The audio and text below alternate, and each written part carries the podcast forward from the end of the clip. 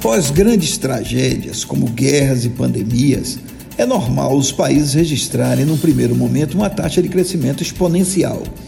É comum também, por causa dos gastos extraordinários no enfrentamento das pandemias, que haja uma forte injeção de dinheiro novo, sem o consequente aumento da produção. E o resultado é o aumento da inflação.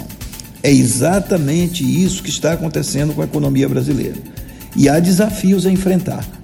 O PIB vai crescer 5% ou mais em 2021. E isso já está dado pelos resultados verificados no primeiro trimestre.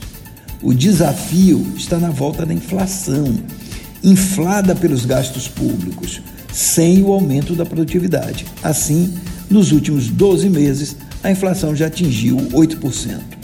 A disparada inflacionária fez o Banco Central voltar com a política de aumento da taxa de juros e a alta dos juros não vai comprometer o crescimento em 2021, mas vai colocar um freio na economia, encarecendo o crédito, estimulando a poupança e reduzindo o crescimento de 2022. Outro desafio será a redução do desemprego.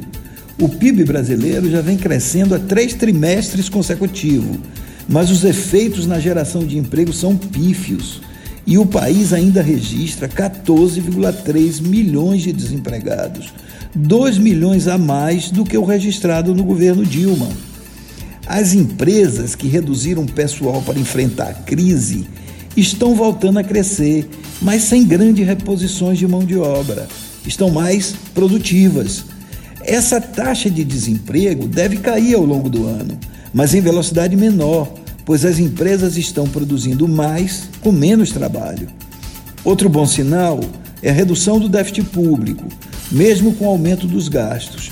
É um dado positivo, mas este movimento está se dando mais pelo aumento da inflação do que pelo crescimento do PIB, que está repondo as perdas. Assim, a redução do déficit via inflação melhora o cenário no curto prazo, mas no longo prazo a inflação vai frear a retomada econômica. O último desafio é a crise energética e o medo do racionamento, pois à medida que o PIB cresce, a demanda por energia aumenta mais do que proporcionalmente.